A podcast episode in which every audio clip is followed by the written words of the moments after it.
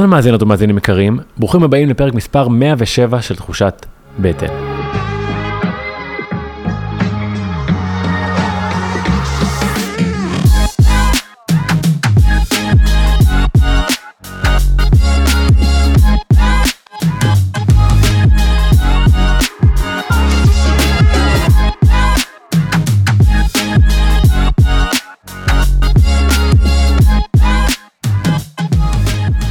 שבוע טוב, אהובות ואהובים, ברוך הבא לעוד פרק של הפודקאסט. אני המנחה שלכם מתן חכימי, מנחה מרחבים לשינוי והתפתחות ומחבר הספר חוקי בטן. בשנים האחרונות אני חוקר את הקשר בין הבחירות, האמונות והרגלים שלנו לבריאות שלנו, אם היא הפיזית או הרגשית. השבוע אני מארח את אושרת קוטלר. אושרת היא עיתונאית, עורכת וסופרת. כרגע נגיד שאם מצאתם ערך בפרק הזה, אנא מכם תחלקו אותו כדי שעוד אנשים יוכלו להרוויח מהתוכן הזה, שתהיה האזנה נעימה. אהלן אושרת קוטלר. שלום, שלום מתן חכימי. אני, אני ממש מתרגש, זה בצורה קצת אחרת, לא יודע, לא יודע למה, אולי זה, זה שאני פעם הייתי רואה אותך בטלוויזיה. יש מצב שזה זה... קשור, כן, זה מעורר התרגשות באנשים כשאני יוצאת להם מהמסך. וגם ממה שמעט שיצא לי להכיר אותך, את בנה מאוד דומיננטי ואסרטיבי ויודע מי הוא ומה הוא, ואולי גם זה כזה, נותן איזושהי תחושה כזו של, אני לא הולך לקרות פה. אוקיי, כל הדימויים בבת אחת, אז אני אגיד לך ש... הפרסונה לא קשורה לאישיות, okay. וזה שאנשים ראו אותי שלושים שנה בטלוויזיה, ממש לא אומר שהם מכירים אותי. נכון, בטוח. זה נכון שאני חושבת שאני יודעת מי אני, ואני מסייגת את זה, כי אף אחד לא יכול לדעת עד הסוף מי הוא אף פעם. נכון. ועוד אני השקעתי בזה הרבה עבודה, כלומר כל החיים שלי אני עושה דוקטורט בלימודי עצמי, אבל כן. בסדר, יופי שאתה מתרגש, זה טוב, התחלה טובה. התרגשות חיובית. אז אני אספר לך ולמאזינים למה התכנסנו. אני בשנים האחרונות, התפיסה שלי לגבי התקשורת וחדשות ממש השתנתה בתור צעיר שהיה עוד שירת בדובר צהל, ורק עקב כל יום מהבוקר עד הלילה אחרי מה שהחדשות היה להגיד. פתאום הדברים התחילו להשתנות, ועם זאת אני, אני מרגיש שמצד אחד, אני ברור לי, שיש דברים שצריך לדעת על החדשות, ואז אני מזהה שלא כולם יודעים את זה. יודעים, כן. ואז אמרתי, מי יהיה יותר מעניין לראיין מאשר בן אדם שהיה בחדשות, ועזב את החדשות. ואני לא יודע אם בכלל, הסיפור הוא בכלל ידוע לכולם. כלומר, איך בן אדם שעובד כל כך בשנים בחדשות, פתאום קצת יוצא נגד ה... כן, נכון, אני צודק, יוצא נגד? אני משתדלת שלא, כלומר, אין לי איזה דגל פה, אני לא יוצאת נגד, אני לא אוהבת, גם זה לא נכון, לצאת נגד המקום שהיה לי בית במשך שלושים שנה. אוקיי. וכל האנשים שעובדים שם, הם אנשים, מרביתם, אוקיי? הם אנשים טובים, הם אנשים שבאים ממקום נכון, אבל משהו, כמו שאתה מזהה, ובצדק, ולא רק אתה, כמו שהרבה מאוד אנשים מזהים, ובצדק, משהו רע מאוד, עבר על התקשורת, וכשאני אומרת תקשורת, אני מדברת על עיתונות. בסדר, בואו נבחין. אוקיי. בין, בין הרשתות החברתיות לעיתונות. אבל גם על זה נדבר. אבל מעניין אותי לדעת, מתי שמת לב שמשהו מהותי השתבש? כלומר, מה, מה הייתה נקודת המפנה שלך? כי לי היא מאוד מובהקת. תשמעי, אני חושב שבאיזשהו שלב, בתהליך ההתפתחות האישית שלי, התחלתי לשים לב לכל מה שנקרא הסחת דעת, בעצם. אתה שם לב שבסופו של דבר, כשאתה רואה חדשות, איך שאתה מרגיש משתנה. ובדרך כלל לא למקום חיובי. אז אני חושב שהתחלתי להתנתק כדי להיות יותר מפוקס בעצמי, זה היה הצעד ראשון. אני חושב, אם אני לא טועה... מתי זה היה? חמש שנים האחרונות. אני כבר כמעט, אני בשנים האחרונות בכלל לא צורך חדשות, ופעם חברים שלי היו צוחקים עליי, שאני כאילו מאחר לאנשהו, כי ראיתי כאילו, כי הייתי רואה, פותח איזה ערוץ או אתר חדשות. ואני חושב שבקורונה זה היה השיא. אני חושב שבכללי יש תובנה כזה שכשקוראים אירועים משמעותיים, שזה בדרך כלל כזה מלחמה או מרגפה או לא זוכר כבר איזה עוד עניינים כלכליים, אז פתאום הטלוויזיה לא מפסיקה לשדר, והיא משדרת משהו אחד מאוד ספציפי, ובקורונה ראיתי כמה דברים שמאוד הפריעו לי, אחד זה שממש חוזרים על איזשהו מסר של הפחדה, שלא משרת אף אחד, נפחד, ממש מחקרים שמראים שפחד מחליש את מערכת החיסון, אז למה שתעשה את זה אם יש מגפה, ו... ואז דבר אחד ששמע ששמתי לב עליו, זה שזה שמשתיקים קולות. יפה, ששמת לב, כן. כן, אתה רואה אנשים שבאים פתאום ונעלמים, או שבאים לשידור, ואז מבטלים אותם, או משפילים אותם, ו... כן. איך אומרים, אומרים לנו שזה עולם חופשי, עד שאני מפר את הסטטוס קוו, ואז מבטלים אותי, ככה אני גם למד לבטל את עצמי, ואני חושב שאם מישהו עסוק בלפגוע בשם שלך, כנראה שהוא מפחד שתגיד משהו, אולי את האמת. כן, כן, כן, אוקיי. יפה, קודם כל יפה מאוד ששמת לב, כי מרבית האנשים לצערי לא שמו לב, וזאת הסיבה העיקרית לכך שאני מתראיינת כאן. אני, גם אני מאסתי בתקשורת המיינסטרים, אני כבר לא מתראיינת בה כמעט, כלומר לא מתראיינת בה בכלל בשלוש שנים האחרונות, בהתחלה עוד ניסיתי, כבר הייתי בחוץ. להקדים רק ולענות, לסגור את הפינה לשאלה שלך, כי זה לא נורא מעניין, אבל עזבתי ב... אני חושב שזה היה בסוף אלפיים תשע עשרה, אוטוטו ארבע שנים, כי הבנתי ש... שהעיתונות מתה. כלומר, הבנתי שאני כבר לא באמת יכולה לומר מה שאני רוצה, אחרי שנהניתי מכמעט שלושים שנה של עצמאות עריכתית מוחלטת, כפי שצריך להיות, כפי שראוי שיהיה לעיתונאים. הייתי העורכת האחראית של כל התוכניות שלי, לא משנה, חדשות, אולפן שישי, פגוש את העיתונות, מה לא, חמש עם אושרת, שש עם אושרת, כל מה שזז. ערכתי, הגשתי ונהניתי מעצמאות מוחלטת. אוקיי. וב-אלפיים תשע עשרה הבנתי שהעידן הזה נגמר. זהו, זה לווה בקמפיין סטנה. רגע, אבל מה משתנה פתאום? למה את שמה לב? אני מנסה להבין, כאילו, העצמאות, ואז מה אומרים לך פתאום יום אחד? מזמנים אותי כדי להבין למה הרייטינג שלי, לעורך הראשי, למה הרייטינג שלי ירד בחצי אחוז או, או אחוז. ואני מבינה שזה לא רלוונטי. עכשיו, מזמינים רק אותי, לא, לא את העורך בפועל של התוכנית. אוקיי. Okay. ורק כדי לסבר את האוזן, ב-אלף תשע מאות תשעים ושלוש, אי שם במאה הקודמת, כשהקמנו את חדשות שתיים, הייתי בין מקימי חדשות שתיים, הדבר הראשון שאמר לנו העורך הראשי זה, אנחנו כאן... לא בשביל רייטינג, אנחנו כאן בשביל לעשות עיתונות. ב-אלפיים תשע עשרה, כשזומנתי בפעם השלישית, בחודש מסוים, אל העורך הראשי, כדי שאני אתן הסברים, מדוע לדעתי הרייטינג נפגע קלות. Mm-hmm. אז הבנתי, הבנתי. וקמתי והלכתי, כמובן שזה... קיבלתי, זה, זה סיפור ישן, וכבר דובר בו, וכבר נמאסתי לדבר בו, אני... אמרתי את דעתי באחת התוכניות, כפי שהיה לי המנדט, לומר אותה, את דעתי. ופשוט ראש הממשלה, זה לא בא לו טוב. אז, אז הוא פתח ישיבת ממשלה, וקרא להוקיע אותי לכל אורך הסדרה, מה שנקרא, בעוצמה, להוקיע את דבריי. ומאז התחלתי להסתובב שומרי ראש, כי קיבלתי אלפי יומים על חיי. יאו. ואז הבנתי שאוקיי, גם ככה מה שכבר מאסתי בו, באמת מאסתי בו, בכל זאת שלושים שנה צריך לשנות, ו... והתחלתי לכתוב פרוזה ב-אלפיים וארבע, וזה כל מה שרציתי לעשות בחיים. לא היה לי אומץ, כמובן, לוותר על סיר הבצר. אז במידה רבה הוא עשה לי טובה, היה גיהנום, כלומר, היה גיהנום. זה נשמע ככה. שנה. אני והמשפחה, היה הבנותיי, היה גיהנום. אבל בסדר, עבר, נגמר, יצאתי לשוט, אני מאושרת, אני כותבת, אני עושה מה שאני אוהבת, אני לומדת המון, אני מטפלת, אני יועצת, כי מה שאתה רוצה, חיי נפלאים. אבל איפה היינו? בשאלה על התקשורת. כן. תראה, התהליך הזה לא קרה ביום אחד. זה משהו שאפשר לומר שזה נולד עם הקמתם של הערוצים המסחריים בארץ. אבל כל העולם זה בעצם אותו דבר. הארץ היא מיקרו-קוסמוס, למה שקורה בעולם, אוקיי? וכשקמו הערוצים המסחריים, לפחות בארץ, נוסח חוק, שהוא תקף עד היום, דרך אגב, רק היום אף אחד לא ממלא אחריו. אוקיי. והחוק קבע שצריך להיות קיר בטון, בין בעלי המניות, בעלי ההון, שמחזיקים את הערוצים המסחריים לבין העיתונאים. כלומר, אסור להם לדבר איתנו, אסור להם להשפיע עלינו, אסור להם, אסור להם.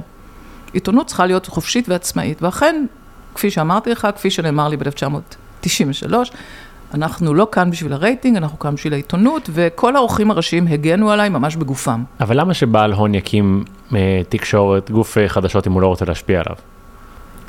אה, בשביל הסטטוס, מה זאת אומרת? אוקיי, ככה זה הפן, ואני... כי זה פותח לו דלתות במסדרונות השלטון, הוא לא צריך להשפיע באופן ישיר, אם הוא חכם, הוא לא צריך להשקיע באופן ישיר על התוכן, הוא גם חוקית, הוא לא יכול, אבל, למרות שכאמור, מצפצפים על החוק היום, אבל זה כמו ללכת עם דרגות על הכתפיים, יש לי ערוץ תקשורת, כן? אגב, סתם אני אגלה לך בסוד, שאחת הסיבות למשבר הגדול בין רון לאודר, שהיה מבעלי המניות, הבעלים של אימפריית אסתי לאודר, ראש הקונגרס הציוני העולמי לשעבר, אולי עדיין, אני לא זוכרת, אבל בכל מקרה, רון לאודר היה הפרוטג'ה של בנימין נתניהו הצעיר, הוא קידם אותו, הוא הרים אותו, הוא, הוא תמך בו, הוא הריץ אותו בעשרות שנים, והוא היה הבעלים של ערוץ עשר באיזשהו שלב, ואת ערוץ עשר הוא הקים באמת מתוך אידיאולוגיה ציונית, הוא רצה שיהיה, הרי עד ערוץ שתיים ועד ערוץ עשר היה רק רוממה, היה ערוץ אחד ממלכתי, כן? Mm-hmm. אז הוא באמת עשה את זה מתוך אידיאולוגיה, וגם היה מספיק הגון כדי לא להתערב בתוכן החדשותי. ו... אבל זה מה שהביא את היחסים שלו עם בנימין נתניהו בין היתר לאותם על סרטון, כי בנימין נתניהו באיזשהו שלב הבין שהוא לא יכול לקבל מרון לאודר את השירות התדמיתי שאותו הוא קיבל לקבל, אז mm-hmm. כן, יכול להיות כזה מצב. אתה, אתה מסתובב כבעל הון עם uh, סוג של כוח, כן, ואם אתה חכם, אתה לעולם לא תממש אותו, זה מספיק, זה מה שנקרא מין מאזן האימה כזה מול השלטון. אז זה, זה האינסנטיב בדרך כלל של בעלי הון היה. היום הם גוזרים קופון, איזו שאלה. בכל מקרה הם גוזרים קופון, כי לה... והיום הם גם יכולים להשפיע יותר.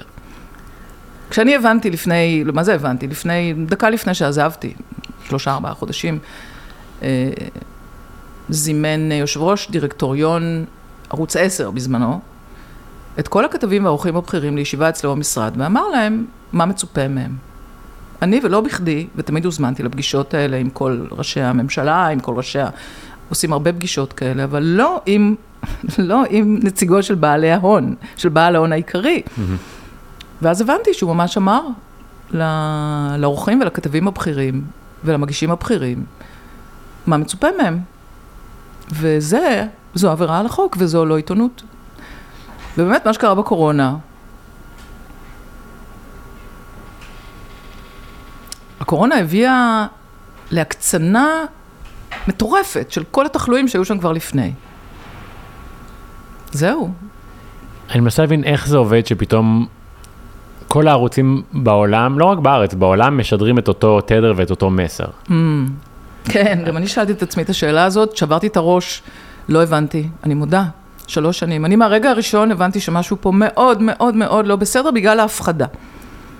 כשעלה נתניהו לאותו נאום מפורסם דקה אחרי שהוא נבחר, ואמר, יש כאן אויב בלתי נראה, וכל אחד יכול להיות האויב שלך, טרמינולוגיה פשיסטית. טרמינולוגיה של הרחקה, מה זה ריחוק חברתי, כן? ברגע ששמעתי את הנאום הזה, קודם כל הפסקתי לראות טלוויזיה, גמרנו. לא לשמוע, לא לראות, כי הבנתי שזה מזיק לבריאות. כן.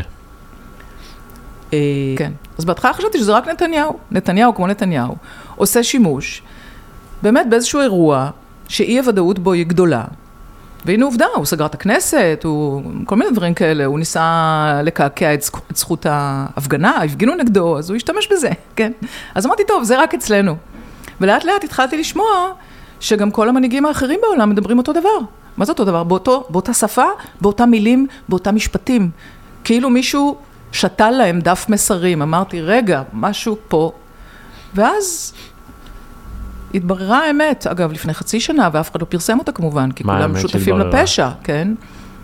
טוויטר פיילס. כן. לכו חפשו את טוויטר פיילס. מאז שאילון מאסק קנה את טוויטר, אגב, להערכתי בעיקר כדי, כדי לפתוח את תיבת הפנדורה הזאת, התברר בתכתובות שהתגלו בטוויטר, בין הממשל האמריקאי, לכל ענקי ההייטק, הטק, כלומר התקשורת הטכנולוגית, גוגל, פייסבוק, מה עוד?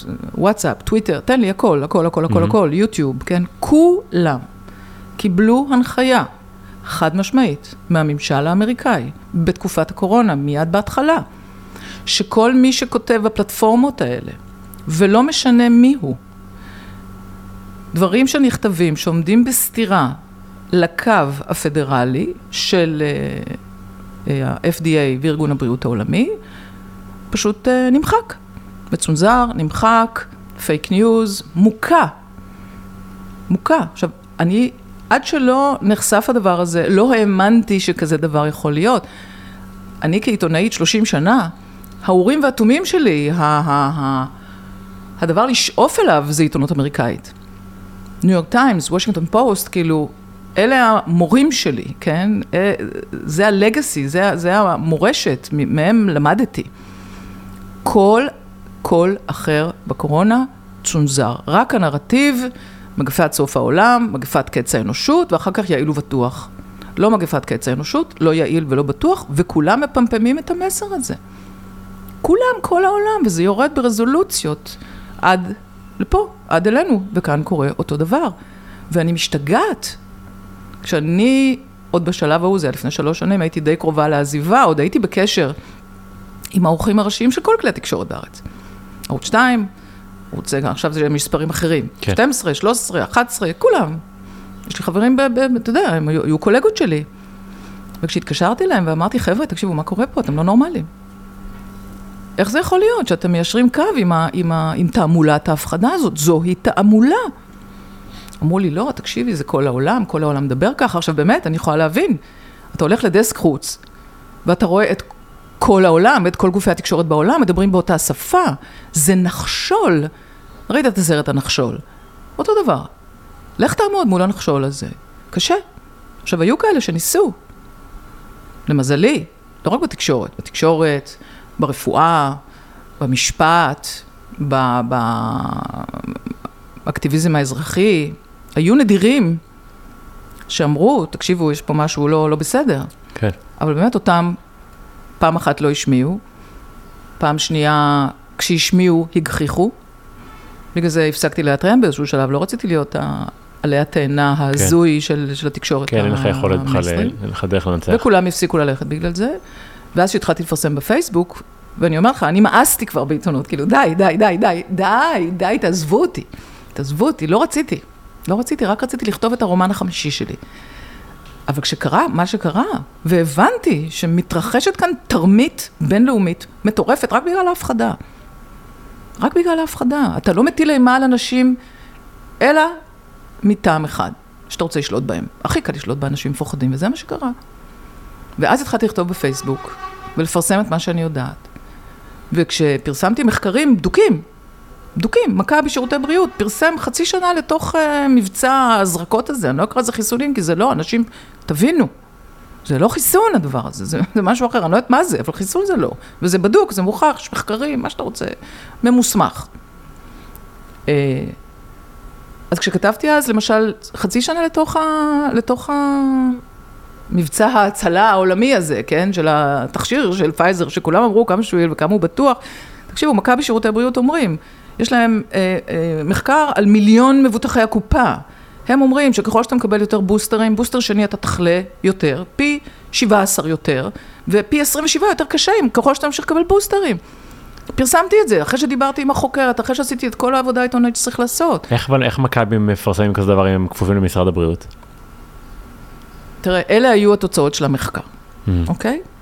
עכשיו, זה היה גוף, זה לא מכה בעצמם, עשו, הם נתנו את זה לגוף חיצוני, כמו שעושים פייזר, גם פייזר, מי שעשה לו את הניסויים הקליניים, זה גוף חיצוני. Mm-hmm. אגב, שגם שם יצאו אנשים, אישה אחת, אמיצה מאוד, שסיפרה שהיו discrepancies, כאילו, היו, היו דברים איומים ב, ב, בניסוי הזה של פייזר. כן. והשתיקו, גם אותה, כמו שהשתיקו כל אחד. אז מכבי, למשל, לקחו את הגוף מחקר החיצוני הזה, עשה להם את המחקר, הגיע... והגיעה למסקנות האלה. אבל כשדיברתי עם החוקרת, אמרתי לה, אוקיי, אז מזה אני מבינה נכון את המסקנות שלך. זאת אומרת, כן, כן, מבינה נכון. אמרתי, אז איפה המלצה להפסיק את הדבר? זה, את, זה עושה אותנו רק יותר חולים לפי המחקר שלכם. אז למה? אמרתי, לא, לא, אני לא קובעת מדיניות. וואו. אני לא קובעת מדיניות, זה אני משאירה לקובע מדיניות. אמרתי לה, אבל את צריכה להמליץ, את המומחית. אמרתי, לא, לא, אני כתבתי את מה שיש לי לומר. ואז פרסמתי את זה, אחרי שקיבלתי ממנה את האישור והכל. משרד הבריאות, עשו לי שיימינג מטורף. הוציאו את הפוסט הזה, רשמו עליו אזהרת פייק, וכאילו שזה לא מספיק. עיתון הארץ, אחד העיתונים האחרונים שעוד האמנתי להם, עיתון הארץ יצא בקמפיין מביש נגדי. העורך הראשי, לא העורך של דמרקר, אני חושבת. מי מחליט? מי מחליט? הוא בעצמו או זה יותר גבוה מזה? אני מנסה להבין... כן. מי דואג, הרי, את יודעת, כדי ש... בדיוק ראיתי איזה סרטון לא מזמן באינסטגרם שמראים אה, כתב חדשות בארצות הברית, אומר משהו כמו לאור דברים כאלה שקוראים ברשתות החברתיות, אי אפשר כבר להאמין לשום דבר, ואז, והוא אומר את זה, ואז משכפלים את זה, ואז שמים מישהו מאותו ערוץ שאומר את אותו משפט, ואז משכפלים את זה פי איזה ארבעים, וארבעים ערוצים שונים אומרים את אותו טקסט כתוב. כן, כן, כן. אז איך, איך זה עובד? מי מחזיק בתקשורת? כאילו, מאיפה כל הדברים, איך, איך ארבעים ערוצים אומרים אותו דבר, או איך כל הערוצים בארץ או בעולם, הרי מה הקשר בין פייזר לכסף, לתקשורת, איך הדברים האלה עובדים בעצם? למה... טוב, זה, זה עכשיו יום לימודים, לא יום לימודים, זה סמסטר באקדמיה, בוא נצמצם. שזה כאילו הדבר שיותר חשוב שהבינו, כי הקורונה כבר כרגע היא מאחורינו, אבל איך אתה מבין מחל שנייה מה זה... אני חייבת להגיד כאן משהו, קודם כל הקורונה ממש, ממש, ממש לא מאחורינו מבחינת הנזקים ותופעות הלוואי והפגיעות שהיא פגעה, לא, לא הקורונה. לכאורה החיסון. זה התרחש כאן פשע, לא פחות מזה. ואני לא מעססת לומר את זה. התרחש כאן פשע, והאחראים צריכים לתת את הדין עליו. אבל למה אני כן רוצה להתייחס אל הקורונה כטסט קייס? כי לפני כן זה לא היה ככה. מה שקרה כאן, באירוע הקורונה, הוא חסר תקדים בהיסטוריה של התקשורת, ואני אומרת לך את זה כמי שעושה עיתונות שלושים שנה, עשתה עיתונות שלושים שנה, גם היום אני מחזיקה. עיתונות זה לא משהו שאתה יכול להגיד, טוב, אני כבר לא. זה משהו באינסטינקט, כן? אתה רואה מחדל, אתה רואה משהו לא בסדר, זה נזעק מתוכי. אז שלושים שנה אני מסתכלת על התקשורת, ואני רואה, וגם יודעת ומלמדת תקשורת עוד מימיה הראשונים, בטח במדינת ישראל, אבל גם בעולם. אני מכירה את ההיסטוריה של התקשורת. מעולם לא היה אירוע כזה, אתה שומע אותי? כן. זה מטורף ברמה משוגעת. כלומר, כל מי ש... כל מי שמאשים אנשים שמדברים כמוני כקונספירטורים, וואלה, אני יכולה להבין אותו, כי זה, זה, זה, זה מפלצתי.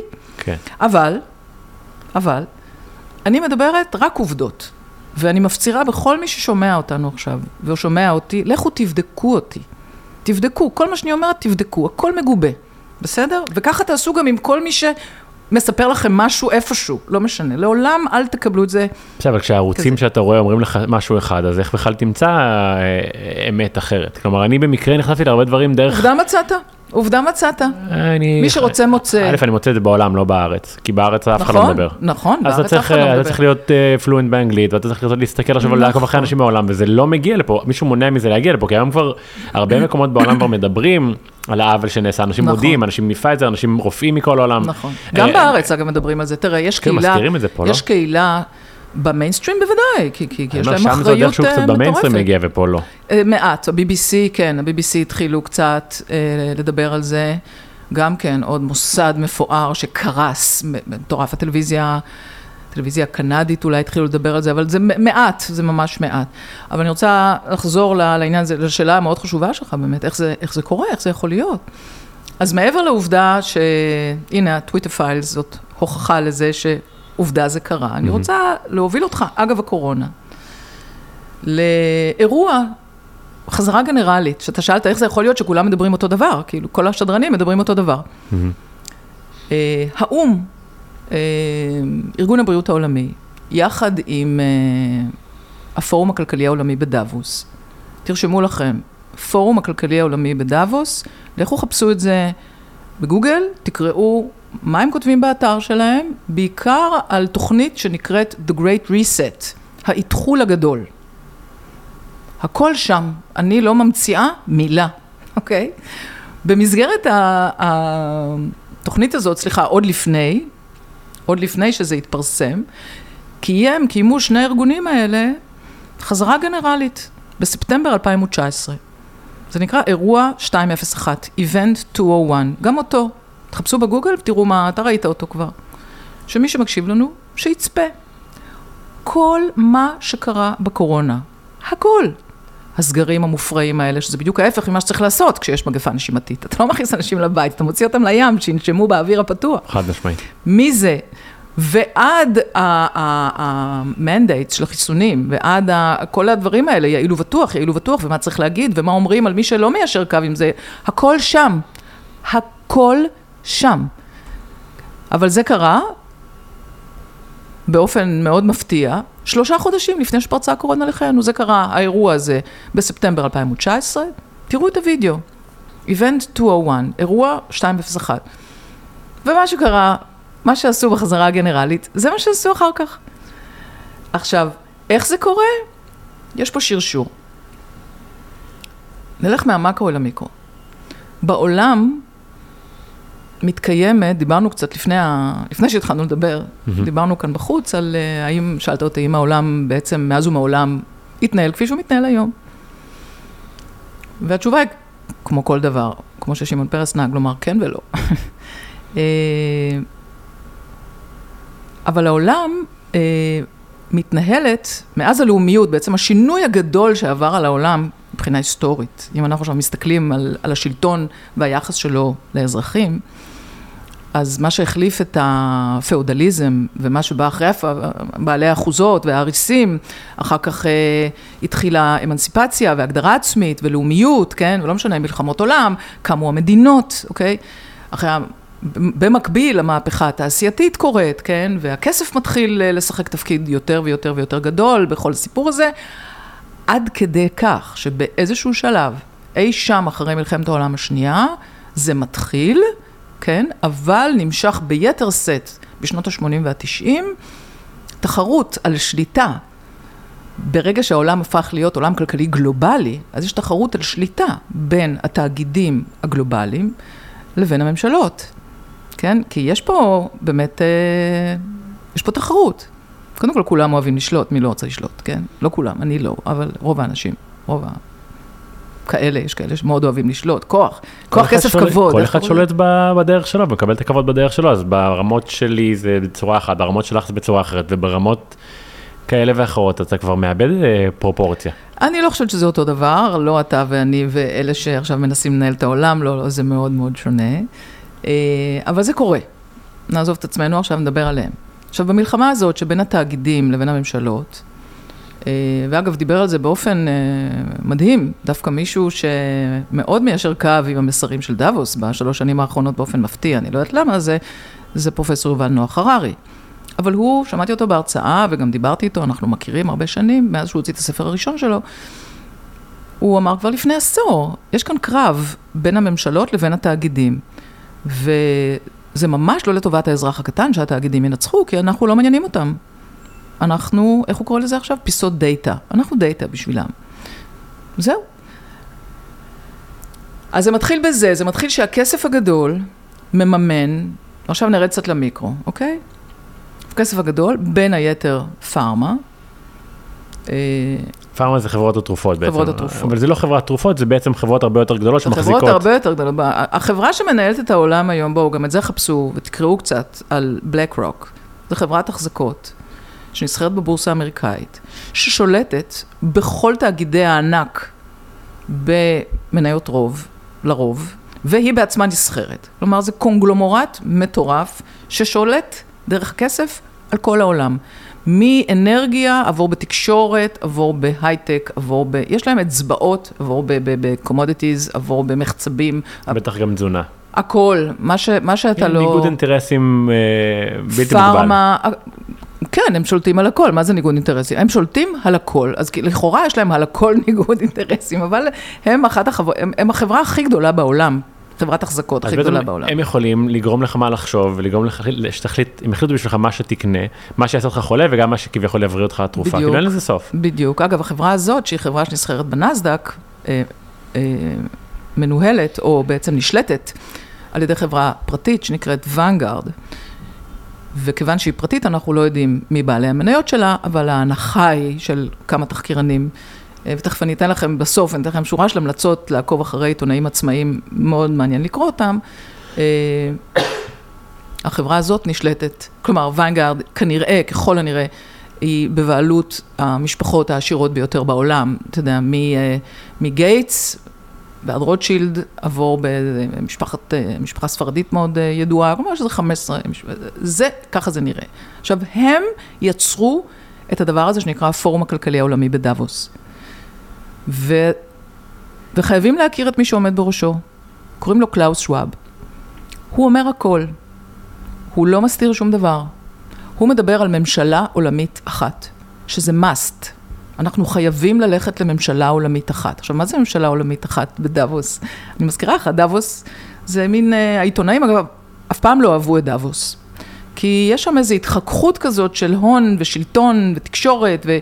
כולם באים לשם כדי להתחכך, ובעיקר בעלי ההון מנסחים את החזון, את האידיאל לעולם. איך הם רוצים שהעולם מתנהל. ועכשיו על הפרק, אחרי שגמרו להפחיד אותנו עד מוות מהווירוס הזה, שלא היה שום סיבה לפחד ממנו, אז עכשיו הם מפחידים אותנו בקץ העולם, סוף האנושות, התחממות גלובלית. עוד רגע נשרף פה חיים, אם לא תעשו מה שאנחנו אומרים להם, לכם. אז אני...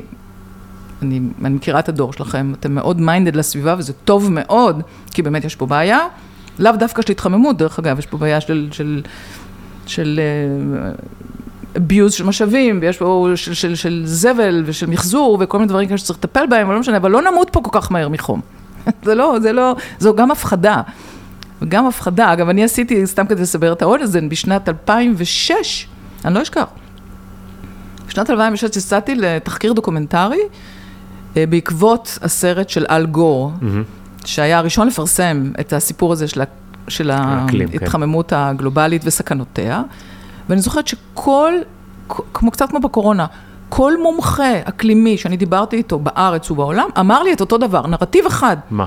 עד עשרים עשרים, אנחנו נוצף, החור באוזון הוא לא בשליטה, אנחנו, זהו, עד עשרים עשרים, כל מדינות החוף, או כל ערי החוף, מניו יורק, יהיו מתחת למים, כולל תל אביב. התחילו לעשות פה, אתה רואה, הזהרת צונאמי. הזהרת צונאמי, ראיתי, זה כן. שנדע איך לברוח, נכון? כן. מה השנה עכשיו? תזכירי, עשרים עשרים ושלוש, נכון? נו, לא, אנחנו פה, לא תבנו. זה מדהים, כי בסופו של דבר אתה חושב שאתה מבסס אמונות משלך, אני איש מדע, אני מאמין שרפואה צריכה ככה, או אני מאמין, כאילו אני המצאתי את זה עם עצמי, שהכדור מתחמם. ואתה לא מבין שיש נרטיב שחוזר, שהוא מגיע אליך מאיפשהו. ברור. זה שיש הסכמה כוללת, חייבת להדליק איזושהי נורה. ואגב, כשהיה לי פרק על האקלים, והתחלתי לשים לב לזה, סותמים את הפה לכל מי שלא חושב אותו דבר. תעזוב, זה יותר מזה. יש איזו ילדה שמדברת באום, גרטה. חמודה, מותק. באמת, אחלה ילדה, יופי של סיפור, אבל זה בדיוק הרנטגן של הבעיה התקשורתית. לוקחים ילדה שהיא סיפור טוב, ילדה חמודה, מה, אין לה עתיד, אוי ובוי, אנחנו כולנו נשרף, נורא דואגת לה, נכון? מאמינה לה דרך אגב, מאמינה שהיא מפועטת, מפוחדת. אבל הפרופסורים, מצד שני, יש מדענים שזה תחום המחקר שלהם, חמישים שנה, שישים שנה, שבעים שנה, והם אומרים, חבר'ה, זה לא מה שאומרים לכם. והמדענים האלה עושים להם בן, כאילו, okay, מכחיכים yeah, אותם, אותו דבר, סותמים פיות, okay. אותו דבר. עכשיו, תחשוב כמה השלכות יש לדבר הזה, כלומר, זה עיתונות אין פה. עיתונות אין פה. יש, יש מניפולציה על התודעה, אני סבורה, אחרי שאני מסתכלת מהצד, כלומר, ראיתי את זה כשהייתי שם כבר, אבל ראיתי את זה בפריזמה הקטנה שלנו, שמאל ימין, כן ביבי, לא ביבי, השתקה, איומים על עיתונאים, אוקיי, ברגע שהעיתונאים מסתובבים שומרי ראש, באמת אין דמוקרטיה, זה לא נגמר עכשיו, זה נגמר כבר מזמן, חבר'ה, אבל תעזבו, זה בקטן. כשהתחלתי להסתכל בגדול, על, מבחוץ, על מה שקורה בתופעה הזאת, שנקרא הנחשול העולמי, של אימת הקורונה, ועכשיו הנחשול העולמי, זה עוד לא התחיל דרך אגב, עוד לא הוציאו את התותחים הכבדים. מה, אז מה, מה לדעתך הולך לקרות, או מאיפה את מניחה את הדברים האלה, לגבי משבר האקלים? קודם כל, אני לא מניחה. אני עשיתי תחקיר לפני כמעט, מה זה, אלפיים ושש, זה אוטוטו עשרים שנה. התחזית שלהם לא התממשה, נקודה. החור באוזון, אם אתם לא יודעים, תבדקו, הולך ומתכווץ דווקא. אז בסדר, נעשו כמה... היו כמה אמנות, ובאמת היה ניסיון עולמי עד שהגיע דונלד טראמפ לצמצם את הפליטות, הכל בסדר. אבל עוד רגע, אנחנו הולכים פה לערים של חמש עשרה דקות, שזה כאילו ממש נהדר, למטבע דיגיטלי, משחקים כבר עם העניין הזה. אגב, מטבע דיגיטלי, רק להבין, ברגע שאנחנו כולנו עוברים להשתמש במטבע דיגיטלי, שהעולם כולו, זהו, אנחנו עבדים, כן? אנחנו הופכים להיות סין. התו הירוק, רק בהגדלה. אנחנו כבר עבדים בעיניי. לא, לא, לא, עוד לא, מה שנקרא, עוד לא ראית כלום, לא. סין, זה אומר שאם אתה עכשיו, אין לך את הניקוד החברתי, וזה קורה, תבדקו, תשוק, זה קורה. כן, כן, אני מכיר. אם אין לך את הניקוד החברתי, אז עוצרים לך מיד בלחיצת כפתור. היום זה יותר קשה, יש בתי משפט, צריך להוכיח, הוצאה לפועל, זה. בסין, אם אתה עובר במעבר חצייה באור אדום, אוטומטית יורד לך כסף מהחשבון, או מהניקוד. אז לא שמעתי, אני יודעת על דברים אחרים, למשל, אם אתה לא קיבלת את הניקוד המספיק, אתה לא יכול לעלות על הרכבת ולנסוע לשום מקום. אתה לא יכול לעשות כלום, אתה בשלטון מלא. וזה מה שמאפשר כסף דיגיטלי לעשות, וכל העולם הולך אליו בעיוורון, והדור שלכם, ובגלל זה אני מדברת פה אצלך. הדור שלכם חייב, מה זה? או-הו, לצאת למלחמה, זו מלחמת העולם השלישית. היא שקטה, והיא מתרחשת מאחורי הקלעים, מערבבים לכם את המוח, כולם. איך, איך, איך אפשר לנצל את משבר האקלים בשביל לקחת לנו את החופש שלנו? כאילו, מה, מה האינטרס של זה? האינטרס הוא תמיד מחולק לשניים, כמו האינטרס של השלטון תמיד, מתקופת הפאודליזם ועד עכשיו, כן? שליטה וכסף וכוח, כוח, כסף, כבוד, אוקיי? Mm-hmm. לשלוט בנו. אז אם אנחנו מפוחדים, תראה מה קרה לאנשים מאוד אינטליגנטים במהלך הקורונה, עדיין קורה. אנשים הכי אינטליגנטים שאני מכירה, הם עדיין משוכנעים. שאם הם לא היו דופקים לעצמם שלוש, ארבע, חמש זריקות לתוך ה... לתוך הזה, לתוך הגוף, אז הם באמת היו מתים. אני יודעת שיש שם הרבה תביעות נגד מנהיגים ומובילי דעה שאמרו שמתחסנו ולא התחסנו. אה, לא יודעת. גם יש כאלה הרבה, כן. אה, באמת? כן, אני, זה כמו שתעתי, ישבו מנהיגים מסוימים, לא רוצה לנקוט בשם, והתחסנו מול הטלוויזיה, ואני לא יודע אם זה באמת היה חיסון. כן, לא נדע לעולם. אבל כאילו, אתה אומר, איך אפשר לתפקד כחברה, כשחברות אנרגיה מרוויחות שיש משבר אקלים, כשחברות נשק מרוויחות כשיש מלחמה, כשחברות תרופות מרוויחות כשיש מגפה, כאילו, יוצרים לנו משברים מתממשים. יש רק דרך אחת. כלומר, יש דרך אחת ש... אנחנו ממשיכים להאמין לסיפור הזה. אז כן, אז קודם כל תפסיקו להאמין. זה אתמול או שלשום הרציתי בפני תלמידי בית הספר. אני לא עושה את זה בדרך כלל, אבל המצב כל כך חמור, שכשהזמינו אותי ל... אז אמרתי להם, תקשיבו, אתם, נורא, אתם דור נורא ממושמע. תפסיקו להיות מושמעים כל כך. לא לציית. תפסיקו לציית. טוב, כל, כל הדברים הכי גרועים קרו, שקרו בעולם קרו בגלל צייתנות עיוורת. בוודאי. הכל. בוודאי. זה מה שקרה לנו בקורונה. זה מה שקרה בשואה וזה מה שקרה בקורונה. זה אותו דבר בדיוק. חד משמעית. בסופו של דבר, אתה מתעלם ממשהו נורא ישקוע. ואתה אומר, אוקיי, אני אסכים. ואני אשים את כל מי שלא זורם איתי. בדיוק. ואז אתה מתעורר ואומר, רגע, מה קרה פה? צריך... אבל בני אדם שוכחים מהר, זה הבעיה הכי גדולה שלנו. כן, במיוחד אנחנו. הבריאות הנפשית, דרך אגב, שהיא גם על הצד השני, המחלה הנפשית של החברה הישראלית, בגלל זה אנחנו שורדים, אנחנו עוברים דברים נורא קשים, וממשיכים הלאה. עכשיו, זה כוח קיומנו, מצד אחד, אבל זה גם מאוד מאוד לא בריא, בשום דרך, כי אין חשבון נפש, אין, אין, אין פוסט-מורטם, אין למידה מטעויות, אין כלום. אז אנחנו עכשיו דוארים קדימה כבר אל המשבר הבא, אל העניין הבא, וכאלה. אבל וואו, אנחנו מדברים נורא גדול, ואני רציתי לתת לך, אה, לכם, שלושה עקרונות. איך להתנהל בעולם כזה, שהוא כולו בעצם מניפולציה כלכלית, ומניפולציה כוחנית ורצון לשלוט על התודעה של הציבור, ולכן, בדרך כלל על ידי הפחדות. Mm-hmm. אז קודם כל, כל מי שמנסה להפחיד אתכם, או לאהוב אתכם, by the way, זה על אותו דבר, כל מי שעובד על מנעד הרגשות שלכם, צריך להיות חשוד בעיניכם. אני לא מדברת על חברים כמובן, אני מדברת על מנהיגים. מנהיג שאומר לכם, אני אוהב אתכם, נו באמת, תתחילו לחשוד. לא, לא מותק, אתה לא מכיר אותי, אתה לא אוהב אותי עדיין. תכיר אותי, תאהב אותי, בסדר. אבל אתה לא אבא שלי ואתה לא אוהב אותי, תחשדו. כל מי שמפחיד אתכם, תחשדו כפל כפליים. ככל שההפחדה גדולה יותר, לא משנה אם זה בכותרת בעיתון, או בנאום אה, במקום כזה או אחר, או במסיבת עיתונאים בטלוויזיה, או ב... לא משנה איפה. כל מי שמטיל עליכם אימה צריך להיות חשוד בעיניכם. כי ברגע שאתם מפוחדים, אתם איבדתם שיקול דעת. גמרנו. כל הכותרות המדממות האלה של התקשורת, אגב, לתקשורת יש אינטרס כלכלי, טהור, להעצים את הפחד הזה, כי, כי זה מביא, מביא אנשים להידבק למסך. הטלוויזיה הופכת להיות אה, תרפיה, הופכת להיות הפסיכולוג שלי, האח שלי, האמא שלי, המעטפת התומכת שלי. אין לנו היום מעטפת תמיכה. אנחנו כבר לא חיים בתוך אה, שבטים, קהילות, אפילו המשפחה התפרקה. אז הטלוויזיה היא, היא המדיום ש, ש, שאמור עכשיו לנחם אותי. עכשיו, אני בעטתי בזה כבר ב-אלפיים וארבע. אלפיים וארבע? במה בעט? לא, ב-אלפיים ושש. בסיפור הזה שאני הופכת להיות עכשיו, סי אן אן משדר. יש פיגוע. אני, מה שגרם לי לעזוב את הטלוויזיה בפעם הראשונה, דרך אגב, היה האינתיפאדה השנייה, בין אלפיים ל-אלפיים ושלוש, שאז נולד הז'אנר, בעקבות סי אן אן מלחמת המפרץ הראשונה, נולד הז'אנר של בוא נשדר גל פתוח. פעם לא היו גלים פתוחים. פעם שידרנו חדשות, מבזקים. גם ככה יש תוכנית, גם אז, לפני שלושים שנה, הייתה תוכנית בחמש אחר הצהריים, בשבע בערב, בשמונה בערב, כל חצי שעה מבזק בגלי צהל, וואלה, אנחנו יודעים מה קורה, אוקיי? לא.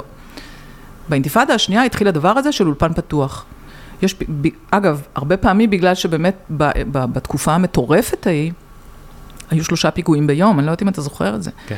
אז הייתי נכנס לאולפן ב-אחת עשרה בבוקר, נניח בדרך כלל עם הפיגוע הראשון, לא יודעת מה קורה, ככה, על הבא בעלה, בואי תיכנסי, תחברי לאוזנייה, ולפעמים הייתי נשארת שם תשע עשר בלילה. וכל הזמן הייתי משדרת. וזה לא נראה לך לא, לא סביר? זה נראה לי מאוד לא סביר, זה גם גרם לי להתפרקות נפשית. אני ב-אלפיים וארבע עזבתי את הטלוויזיה, בגלל זה אמרתי, די, גמרנו, חבר'ה, זה לא, אני לא עומדת בזה. לא עומדת יותר ב... בשכול, בכאב. זה, אותה, זה כאילו אותה תודעת הפחדה ואותה פרופוגנדה מאז ומעולם. אתה אומר כאילו, למה אני חושב שכל המדינה תהיה באיזשהו הלם, בגלל שהפיגוע, וגם המילה פיגוע היא מאוד מפחידה, למה שתיחשף למילה הזאת כל הזמן? מישהו הרג מישהו, אז, אז, אז אם, אם זה רצח, אז אתה לא, אתה לא מעניין אותך, אבל אם זה פיגוע, אתה כאילו, כן, כל אדמתך רועדת. כן, תראה, יש פה, בוא נהיה זהירים, אוקיי, אנחנו חיים בשכונה בעייתית, אוקיי, זה לא, יש כאן ארגוני טרור, ויש כאן מחבלים, והם מבצעים פיגועים, זו המילה.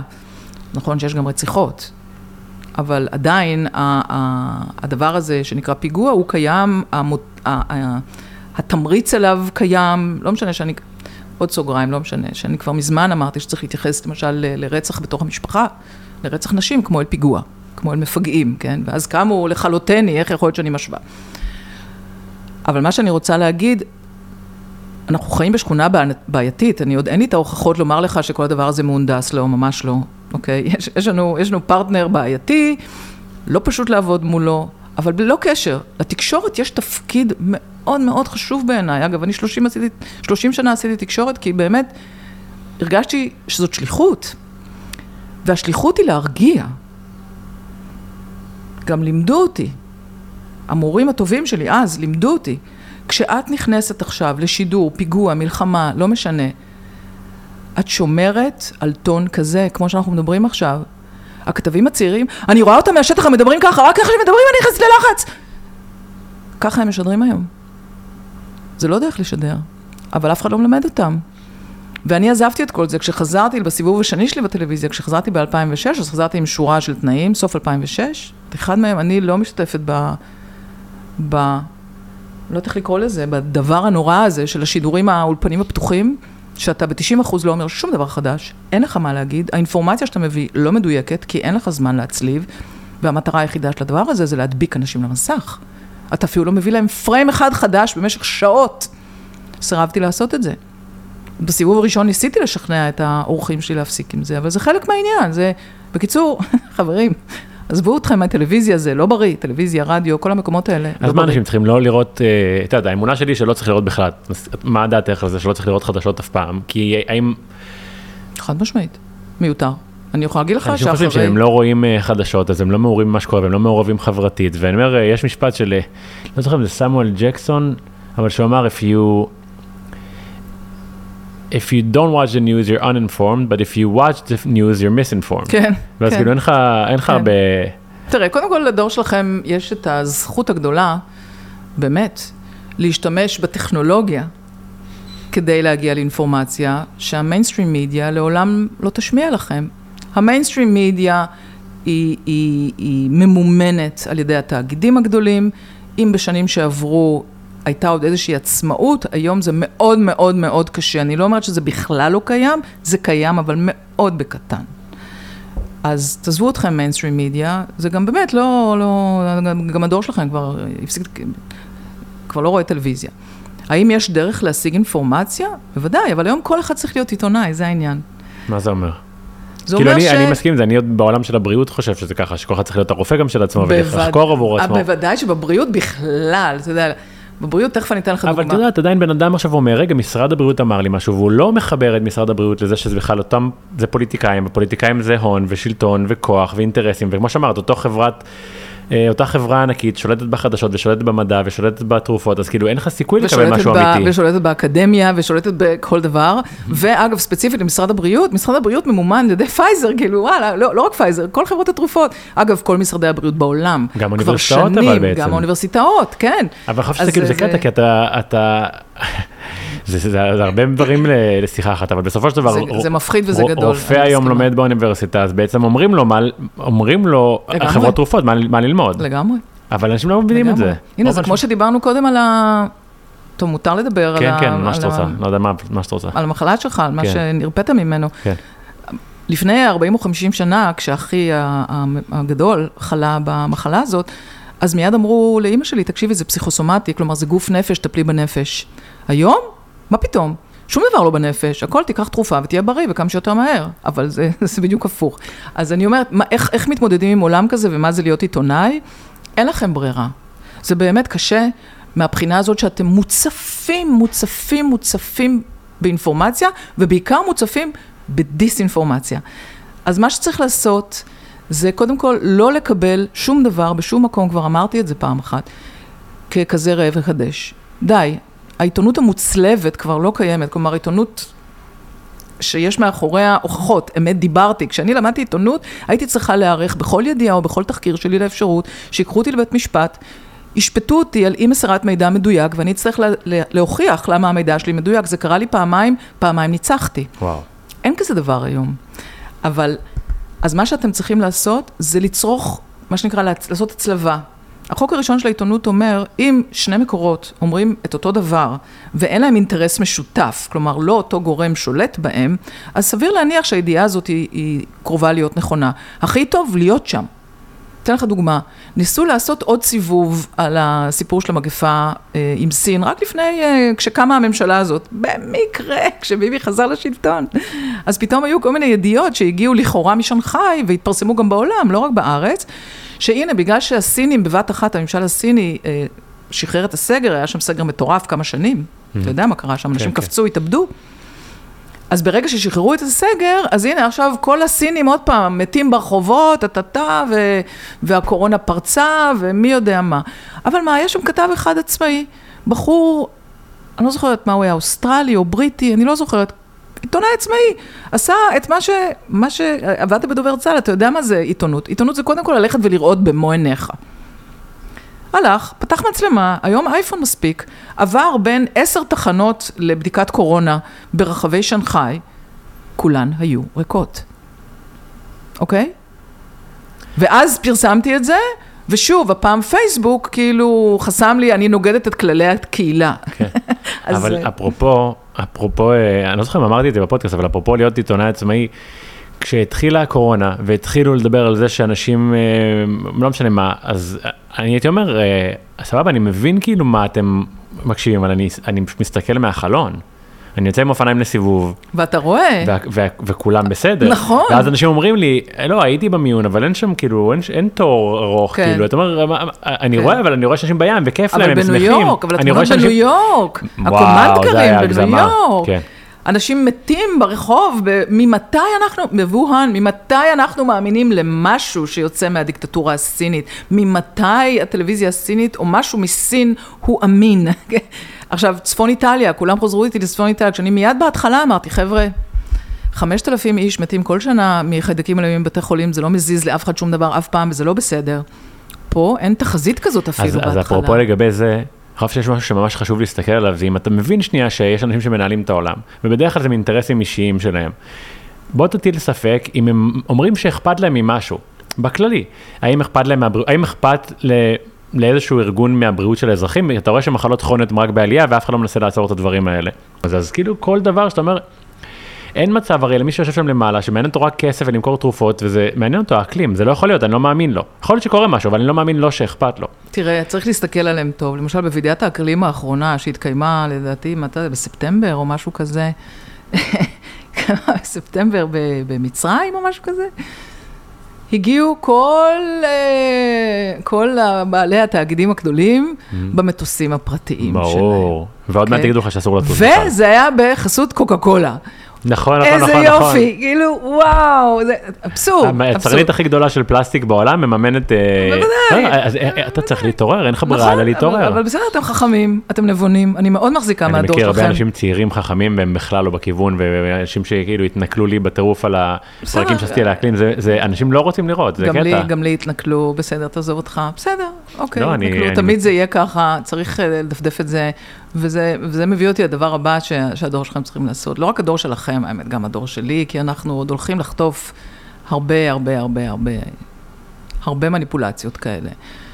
וצריך למצוא את, ה, את המצפן הפנימי שלך, את העוגן הפנימי שלך, שלנו, כל אחד צריך לעשות את זה בצורה כזאת או אחרת. אגב, לא סתם אנשים עכשיו בריטריטים, בסדנאות, בטיפול עצמי. אני בוגרת תרפיה עצמית כל חיי היה בוגרים. התחלתי מאז המשבר ההוא בגיל שלושים ושמונה, כשעזבתי את הטלוויזיה בפעם הראשונה, מאז אני לא מפסיקה. וזה לא נרקסיזם, זה פשוט כל הזמן משתנה. טיפול בעצמך והמקום הזה של לזהות, איך אתה מתנהל בעולם שיעשה לך שיימינג מטורף אם אתה לא תיישר קו עם הנרטיב הקובע. עכשיו, כדי להתמודד עם זה בלי להפוך עבד, יש רק דרך אחת. מה? תתחזקו פנימה, תדעו מי אתם. אל תתנו... אבל אז אתה לא נלחם בעצם אם אתה... אל תתנו... לא, לא, לא. אפשר, פנימה והחוצה. זה, זה, זה, זה, זה כאילו הפוך, אבל זה לא הפוך. קודם כל, תהיו מאוד ערים למה שנאמר לכם, למה שמשודר לכם. תזכרו תמיד שאתם הרוב. כמה אנשים יש בעולם? אנחנו תמיד הרוב, זה מטורף. תשעה מיליארד, שבעה מיליארד, כמה, משהו כזה, בין שאני לא זוכרת למספר המדויק. ועשרה אנשים שמנהלים את העולם. לא עשרה, בוא נגיד עשרת אלפים, כן? אבל נו, בנדנדה הזאת, למי יש יותר כוח? להם או לנו? ברור שלנו. כל מה שצריך לעשות, זה להגיד, עד פה, משהו לא נראה לכם? תעזבו את כל האינפורמציה. כתבת ספר, תחושת בטן, לפודקאסט הזה קוראים תחושת בטן. בבטן, מרגיש לכם לא נכון? לא יהיה. לא יהיה. ובשביל זה צריך להיות מאוד חזקים. עכשיו, אתה אמרת לי, בתחילת השיחה הזאת בינינו, ש... שאתה מתרגש, כי נראית לך בחורה חזקה, אסרטיבית, יודעת מי ומה היא רוצה, או, אז בוא אני אגלה לך משהו. כשהתחילה הטרפת הזאת של, ה... של הזריקות, לי היה ברור שאני לא מקבלת שום דבר מה... מהזבל הזה. לא ינסו עליי שום דבר. כן? לא משנה, כל הנובליסטים בעולם יגידו שזה יהיו לו בטוח, אין מה לעשות. זה היה ניסוי, זה לא היה סוד. זה היה ניסוי. לא, וכולם יצאו ואמרו, אישור החירום של ה-אף די איי הוא מספק. כן? וכשאני קראתי את אישור החירום של ה-אף די איי, אני חושבת בין היחידות בארץ שקראתי, וקראתי את כל תופעות הלוואי, ואז נזעקתי להגיד להם, חבר'ה, אתם לא נורמלים. אתם לא נורמלים. איך אתם, איך אתם, איך אתם מחייבים בכלל אנשים לקבל את הדבר הזה? אמרו לי, לא, גם הקמול יכול להרוג אותך. תעזוב, לא משנה. אבל כל הסיפור הזה חיכיתי. חיכיתי איזה חמישה חודשים או משהו כזה, אבל הבת שלי חיה בברלין, הייתה שם בשליחות. ואמרו לי, לא תוכלי לטוס, עוד שקר. לא תוכלי לצאת מהארץ. אם אין לך אה, דרכון חיסונים, פנקס חיסונים, לא תוכלי לצאת מהארץ. מה הכוונה עוד שקר? מלא שקרים סיפרו לנו סביב הקורונה. אבל באמת מנעו מאנשים לטוס, לא? מה? מנעו מאנשים לטוס, לא? לא, מה פתאום, יכולת לטוס, הנה עובדה, טסתי אחר כך נונסטופ. לא מחוסנת, לקחתי מנה אחת. חטפתי בלב, לא יכולתי להתחסן יותר. מטושים, אז אתה עובר בדיקה. העולם לא נסגר, ממש לא. זה, לנו סיפרו פה שאנחנו לא... לא, יש אנשים שאמרו להם, אל תבואו לעבודה בלי זה. אתה יודע, הממשלה לוקחת ממך את כל החופש... אתה נולד, אני רוצה להגיד, אתה נולד לעולם הזה אדם חופשי. ואז הממשלה לוקחת ממך את כל החופש שלך, ומחזירה לך אותו בתנאים שלהם, ואתה חושב שאתה, שאתה חופשי, אבל זה שאומרים לך, אתה לא תלך לעבודה בלי להתחסן, כאילו... אנחנו חיים במציאות שאומרים לנו מה לעשות, זה די מטורף. אני חושב שאתה, שאתה קולט את זה, שרוב האנשים קולטים את זה. נכון, אבל פה צריך מאוד uh, לעשות את ההפרדה רגע, אוקיי? בין אנרכיזם למבנה חברתי. ותכף אנחנו, אני אסביר למה אני מתכוונת, אבל לפני כן אני רוצה להשלים את הסיפור. של uh, מה זאת אומרת לגלות את העוצמה הפנימית שלך, ולדעת איזה מחיר אתה מוכן לשלם בשביל העקרונות שלך, בשביל הרעיונות שלך, שלך, שלך, כמובן, כל הסיפור הזה, זה גם בנקבה, כן? אבל אני הלכתי אה, אה, לקבל את הזריקה הראשונה, למרות שחשדתי מאוד בכל הסיפור הזה, כי לא הייתי מוכנה לוותר על החירות שלי.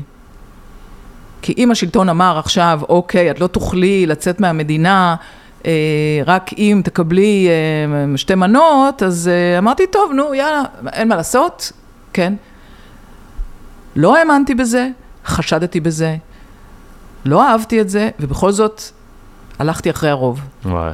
ואז חטפתי בלב. מה זה מה חטפת בלב? ואז קיבלתי מיוקרדיטיס. דלקת בשריר הלב. וואו. כן. אחרי מנה אחת, למזלי. כי אם הייתי מקבלת שתיים, היום הייתי מתה. אגב, תמותה עודפת מטורפת. דודה שלי מתה. אני ממש, ממש מצטערת לשמוע, וזה היה בסמוך לזריקות. יחסית. זה מזעזע. עד עכשיו אנשים מתים. וכאילו אין קשר, אין קשר, אין קשר. והעלייה של מחלות כרוניות ואוטואימוניות והרבה דברים. הכל, אף אחד לא בודק את זה, אין קשר. משרד הבריאות עכשיו מקסתח את עצמו, ויש דוח שאני מאוד מקווה שייצא בקרוב, של פרופסור מתי ברקוביץ', שעם כל תופעות הלוואי הקשות, שהוא הזהיר את משרד הבריאות מזה שיש להם בעיה לגלית, ואז כסתחו את הדוח הזה, ועכשיו בזכות מועצת החירום לקורונה, שזה גוף שמאוד שכדאי, כדאי מאוד לעקוב אחריו, כי הוא עדיין רלוונטי. אנשים מרגישים הרבה יותר רע, הרבה יותר חולים אחרי התקופה הזאת, זה גם מוכח מספרית. אבל לחזור לעניין הזה, של למה זה חשוב להיות חזק, למה זה חשוב לדעת מי אנחנו, מי אנחנו בפנים, ומה אנחנו מוכנים או לא מוכנים לעשות, כי, כי הנה, כי אני חטפתי. כשאני דיברתי עם הקרדיולוג שלי, שהוא גם מורה אלטרנטיבי, דוקטור נדר בוטו. בדיוק באתי להגיד את השם שלו, תכף אני אגיד לך למה. חמוד, נשמה יקרה, באמת נשמה יקרה. הוא הציל אותי, הוא פשוט הציל אותי. קודם כל הוא מאוד הרגיע אותי, זה מהרופאים האלה שאתה בא אליהם, ואז מיד אתה נהיה בריא, רק בגלל איך שהוא מדבר. זה חשוב, נכון? להרגיע בן אדם, לתת לו להאמין בעצמו, בטח. כן. וכשהוא אומר, קודם כל תירגעי, אני לא מתעצבנת. הוא היחיד שאומר לי, קודם כל תירגעי, ואני לא מתעצבנת. הוא מהמם. רשם לי כמה ויטמינים כאלה, טה-טה-טה, לכי למדבר, לכי לים, לכי תעשי מה שאת אוהבת, אל תקשיבי לחדשות, תפסיק להקשיב לחדשות, ובאמת שלושה שבועות, חודש, זה עבר, הדבר הזה. אבל אז הוא אמר לי גם דבר אחד מאוד חכם, הוא אמר לי, את יודעת למה זה קרה לך? אז אמרתי לו, לא, הוא אמר לי, תומתמת, כאילו, הוא אמר לי, לא, זה היה השיעור שלך. כי האלוהים, היקום, לא, כי לא היית מוכנה לשלם את המחיר שקשור בלעמוד על העקרונות שלה. מדהים. כי הבטן שלי אמרה, אל תעשי את זה. אבל אז, אבל אז אמרו לי, טוב, אם לא תעשי את זה, אז לא, לא הייתי מוכנה לשלם את המחיר, של, בלא לראות את הבת שלי, שזה מחיר כבד. חד משמעית. תקשיב, עשו עלינו מניפולציה גם בתוך המשפחות, משפחות נהרסו, משפחות... מה זה, אנשים רבו חיים, שאני, אני חיים עם החברים שלי, כאילו לא בחיים שלי, כי, כי הפריע להם שאני לא מאמין במה שכולם מאמינים בו. אבל אם כבר הזכרת את נאדר, אז אני רוצה להגיד משהו, כי נאדר הוא בן אדם שאני מאוד מאוד מעריך, דוקטור שאני מאוד מאוד מעריך, והוא אמר לי פעם משהו כזה, הוא אמר, אדם שדעתו מוסחת לא יכול למצוא את הייעוד שלו. נכון. ואם אנחנו נסתכל שנייה על השנתיים האחרונות, היה לנו קודם כל קורונה, אחרי זה מבצע צבאי, אחרי זה מלחמה ברוסיה, אוקראינה, אחרי זה משבר כלכלי, אחרי זה משבר... עכשיו, מאבק קונסטיטוציוני. אז משבר אקלים, בחירות, הפיכה וכו'. כל עוד אתה מושפע מהתקשורת, מהתפיסות החברתיות, אתה בחיים לא תהיה בסנטר שלך, אתה בחיים לא תמצא את מה שאתה צריך למצוא.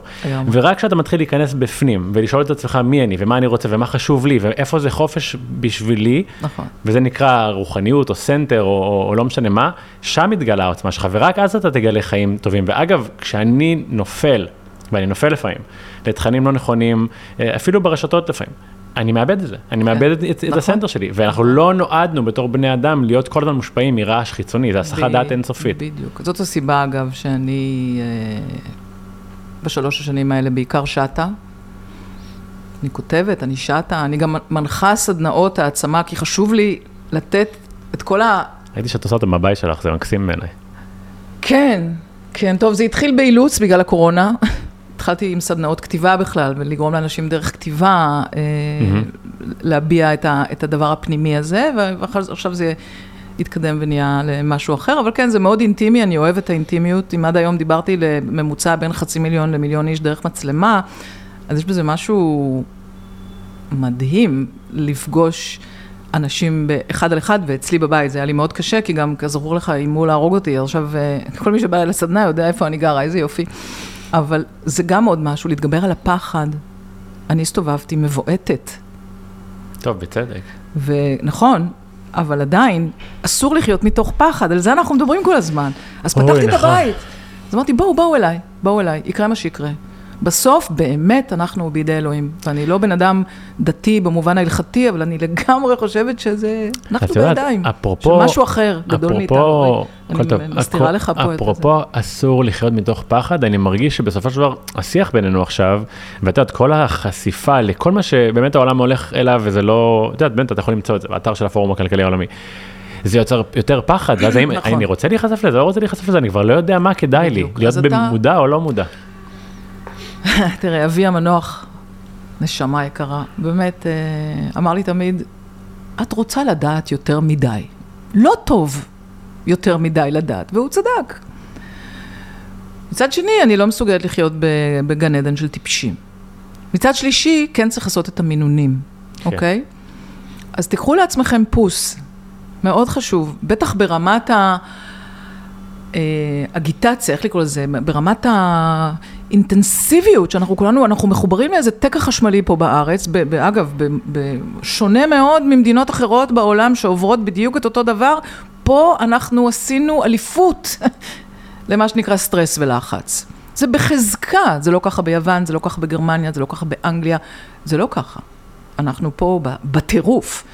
אז איפה שאנחנו חיים כאן, אז כן, קחו לכם את הבועה שלכם, תייצרו לכם בועות. אגב, הבועה הכי טוב, הכי טובה, הכי נגישה, הכי זמינה, הכי זולה, אין עליה פטנט, והיא רפואה שמוכחת, מחקרית, מאז שנות ה-שישים, בדוק, זה לשבת כל יום, לבד, בבית, במדיטציה, רבע שעה, עשרים דקות. מה זה מדיטציה? את, לא, לא צריך ללמד אתכם בכלל, פשוט שבו, שתקו, סתמו. תעצמו את העיניים, או שתסתכלו על הנוף, או שתשבו מול הים, בלי טלפון, בלי מחשב, בלי פייסבוק, בלי, מה אתם היום? לא פייסבוק, אתם טיקטוק, כל מיני דברים אחרים, לא משנה, בלי כל הדברים הדיגיטליים האלה, רק אתם עם עצמכם. זה נורא קשה. נכון, אני עושה את זה כל יום. ואני עושה את זה עשרים שנה.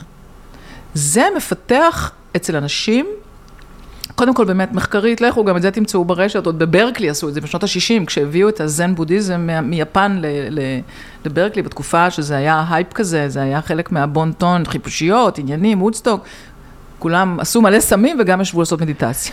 את יודעת, בהקשר הזה של גם התקשורת וגם מדיטציה, בסופו של דבר אנחנו ישויות רוחניות, אנחנו לא יודעים את זה כל כך, כי אנחנו כל כך רגילים לתודעה שהיא מאוד מערבית. מה קורה עכשיו בעולם? לפי זה אני אתנהל, אפילו אם זה מצד השני של העולם.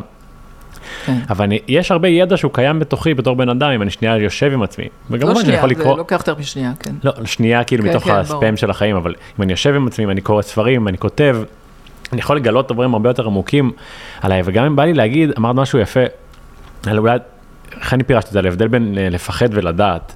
אז אני חושב שאתמול בערב ישבתי עם חברה שהיא יותר מבוגרת בנושא, אני מאוד מעריך אותה, והיא אמרה לי, למה אתה דואג עם מה שיהיה? כי לא משנה מה יהיה, זה יקרה לכולנו ונהיה כולנו בזה יחד.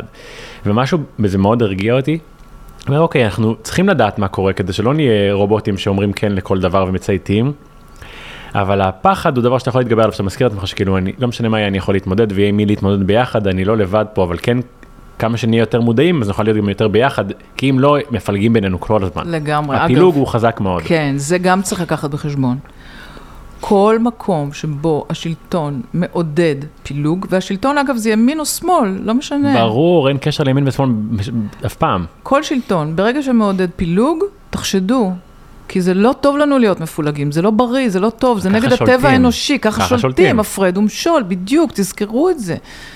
אז אם אנחנו הולכים למיקרוקוסמוס שלנו פה בארץ, וזה חשוב, אני לא אומר שזה לא חשוב, זה נכון, המבנה הדמוקרטי, נכון שבקורונה חווינו דיקטטורה רפואית, אבל עכשיו זה הולך אל המבנה. המבנה הדמוקרטי נמצא בסכנה, אבל עדיין בתוך הסכנה הזאת, אני אומרת, אפשר להגיע לסטטוס קוו חדש, אפשר להגיע להבנות חדשות. אני לא רואה במגזר החרדי, אפילו גם לא בפוליטיקאים החרדים, איזה דימון, איזה שד, לא. אתה יודע, בסוף, כש, כשהנאצים השמידו אותנו, זה, לאף אחד לא היה חשוב, אם יש לך כיפה או אין לך כיפה, אם אתה אינטלקטואל ברלינאי, היפסטרי, או שאתה אה, אברך מאיזה כולל בלא יודעת איפה, כן? זה לא משנה, כולנו יהודים, אז בואו נסתדר אחד עם השני. זה, ומעבר לזה, וזה רק עניין של רצון טוב, זה הכל, ואפשר לפתור הכל, הכל, תמיד אפשר לפתור, אנחנו בני אדם יודעים לדבר, יש שפה, למי שיש אינטרס להפריד בינינו, צריך מאוד לחשוד בו. הפרד ומשול, לא טוב, לא טוב, לא טוב, ולתוך זה גם פחד.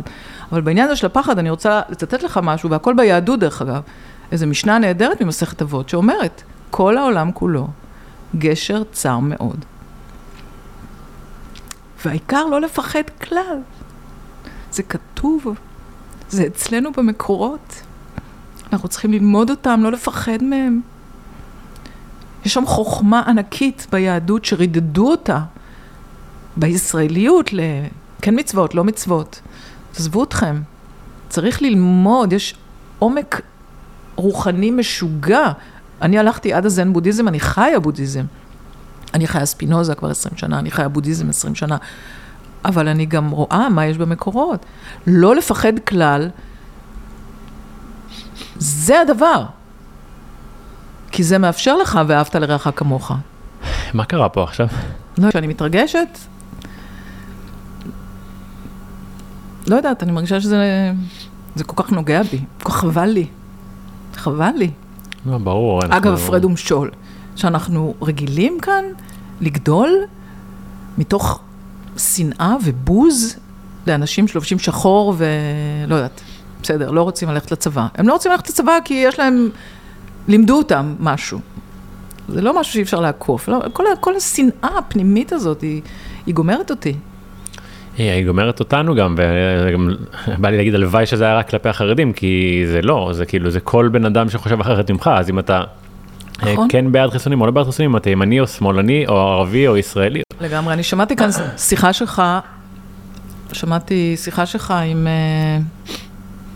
אוף, נו, איך קוראים לו? מרוב התרגשות עכשיו, שוכחת שמות. מהאחרונה? מיכה...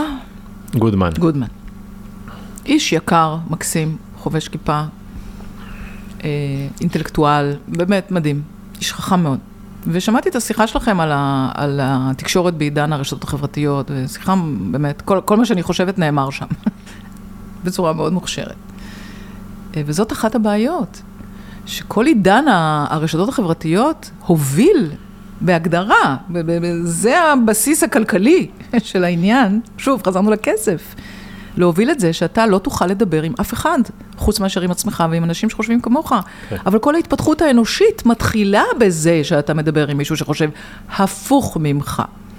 אגב, גם במדע. אם נחזור רגע לקורונה, כל מי שאמר משהו אחר, מדענים, כן? כל הפרופסורים של מועצת החירום לקורונה דיברו בקול אחר, ומיד עשו אותם, מכחישי מדע. מה זה מכחישי מדע? מדע הוא ויכוח. לעולם מדע יהיה ויכוח. לא יכול להיות מדע בלי ויכוח. זה כשאין אינטרסים, כשאין אינטרסים. ברור, ברור. זהו. אני חושב שהדרך היחידה לשרוד זה להטיל ספק בהכל, ולמצוא את האמת שלך, ואין מה לעשות, אתה חייב... זה כזה, אתה יודע, אנחנו בעצם רוצים לייצר פה בין שיח מעצים לשיח מעורר, ו... אין... בלי חופש מידע, אין דמוקרטיה בכלל. אנחנו צריכים לעשות פנימה והחוצה.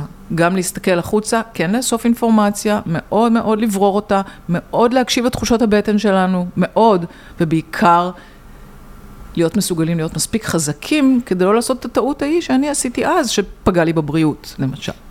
כי זה פשוט יפגע בכם. ואתם לגמרי, כולנו, החברה המודרנית, היא יותר ויותר ויותר ויותר ויותר עם השנים, חברה קונפורמיסטית. לא, תהיו נון קונפורמיסטים. פשוט תהיו נון קונפורמיסטים. אבל זה קשה, צריך כוח כדי לא לציית, כי יש הרבה דברים ש... תדעת, יש הרבה דברים שצריך בעיניי לא לציית להם.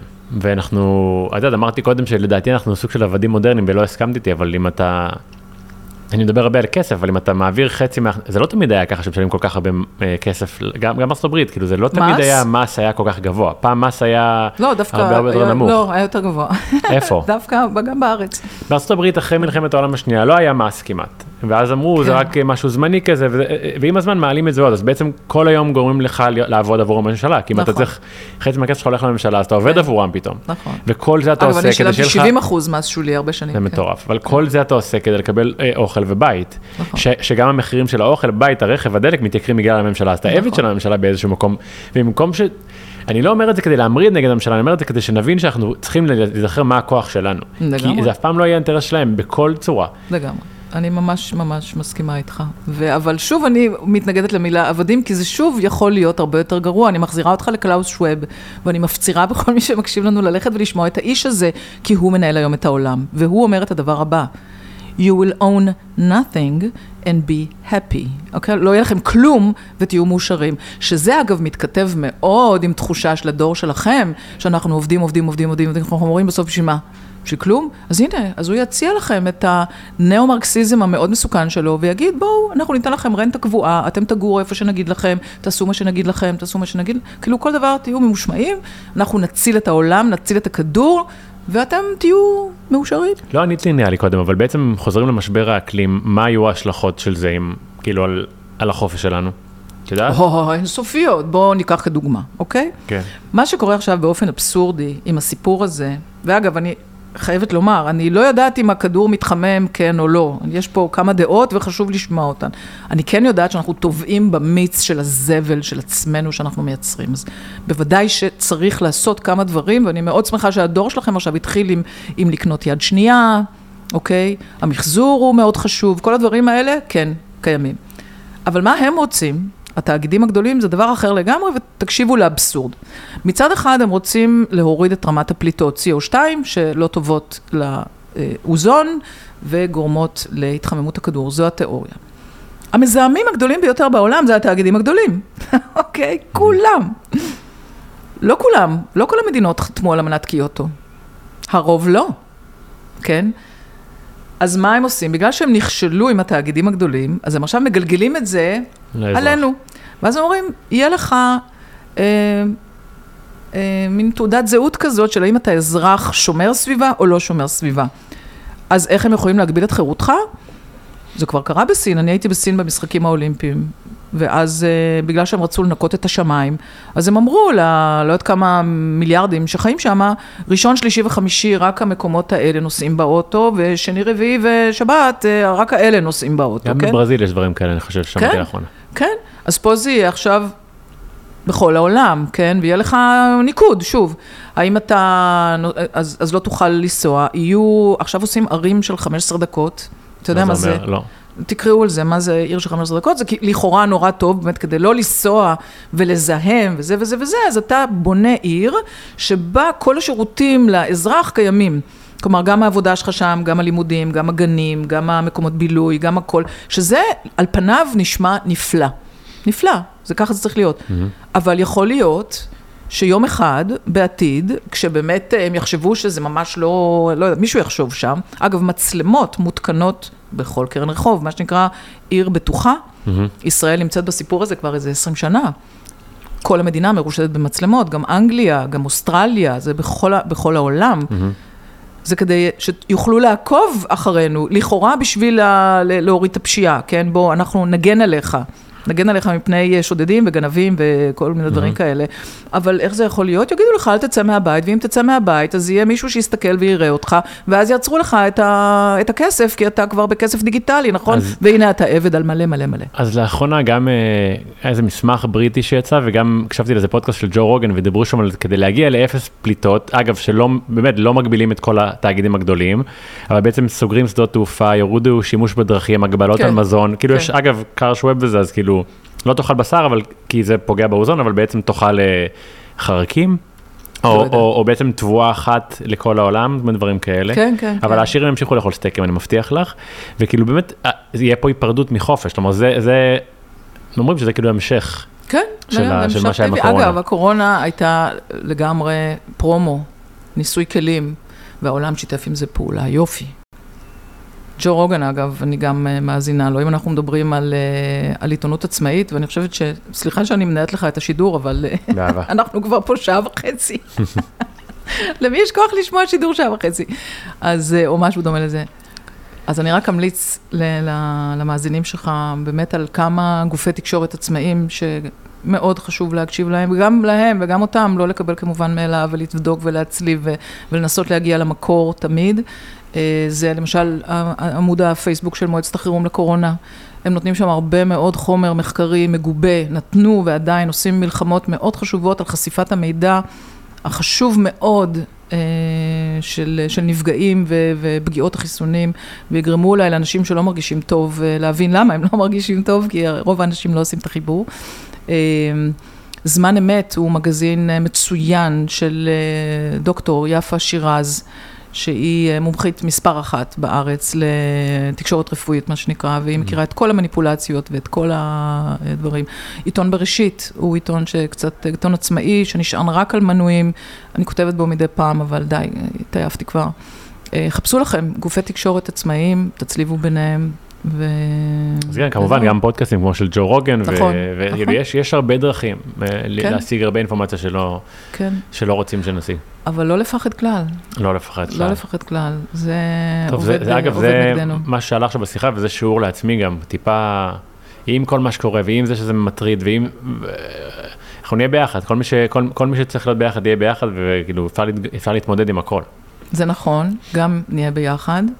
חשוב מאוד לאסוף סביבנו את הדבר הזה שמנסים למנוע מאיתנו, זה חברים טובים, זה קשרים טובים, המשפחה, זה קהילה תומכת, מעבר למשפחה גם, גם בתוך הקהילה, גם בתוך השכונה, הקהילתיות היא קריטית, היא קריטית להישרדות האנושית, זה, אתה יודע, זה בדיוק ההפך מריחוק חברתי, כן. כל מי שידבר איתכם על ריחוק חברתי, מעתה ועד עולם, תחשדו בו קשה, קשה, קשה, כי זה ב, ב, ב, ב-די אן איי שלנו כחיות, כיונקים, להיות בלהקות, בקהילות, אנחנו צריכים אחד את השני. בטח. והכי חשוב, תפלו בעצמכם, תפלו בעצמכם, זה אינסופי, אבל uh, זה מאוד מתגמל. אושרת קוטלר, תודה רבה רבה שבאת לבוא. תודה מתן, תודה שהזמנת. טוב, אז לפני שאני מסיים ככה את הפרק, בא לי להגיד ש... יכול להיות שזה לא קל לשמוע את הדברים שדיברנו עליהם, אני תוהה אם אלו דברים שממש חדשים אה, למי שיצא להזין, או אם אלו דברים שכבר אולי שמעתם. קשה... מאתגר להכיל את המצב הזה, את המצב הזה שאנחנו מבינים שהעולם מתנהל בצורה מסוימת, וזה קצת לוקח מהתמימות, ועם זאת חשוב לדעת, חשוב לשמור על עצמנו. בסופו של דבר העולם שלנו, עם כמה שהוא מדהים וידידותי, הוא גם עובד כמו עסק, ובסופו של דבר כולנו רוצים להצליח, להרוויח, לשרוד, ויש אנשים שהאג'נדה שלהם יותר חשובה להם מהכל, ולפעמים זה בא על חשבונם של אנשים אחרים. אז ההזדמנות פה היא, היא להתפתח, היא ללמוד, היא לפקוח אוזן, היא להטיל ספק, כמו מה שרוב הפרקים פה בסופו של דבר עשו, אבל כנראה שיש פרקים שיותר קשה להכיל מאחרים. ואולי אני טועה, ואולי בכלל זה היה אה, אוויר לנשימה ו, ופוקח עיניים ו, ומעצים, כי אתה פתאום מבין שלקול שלך יש...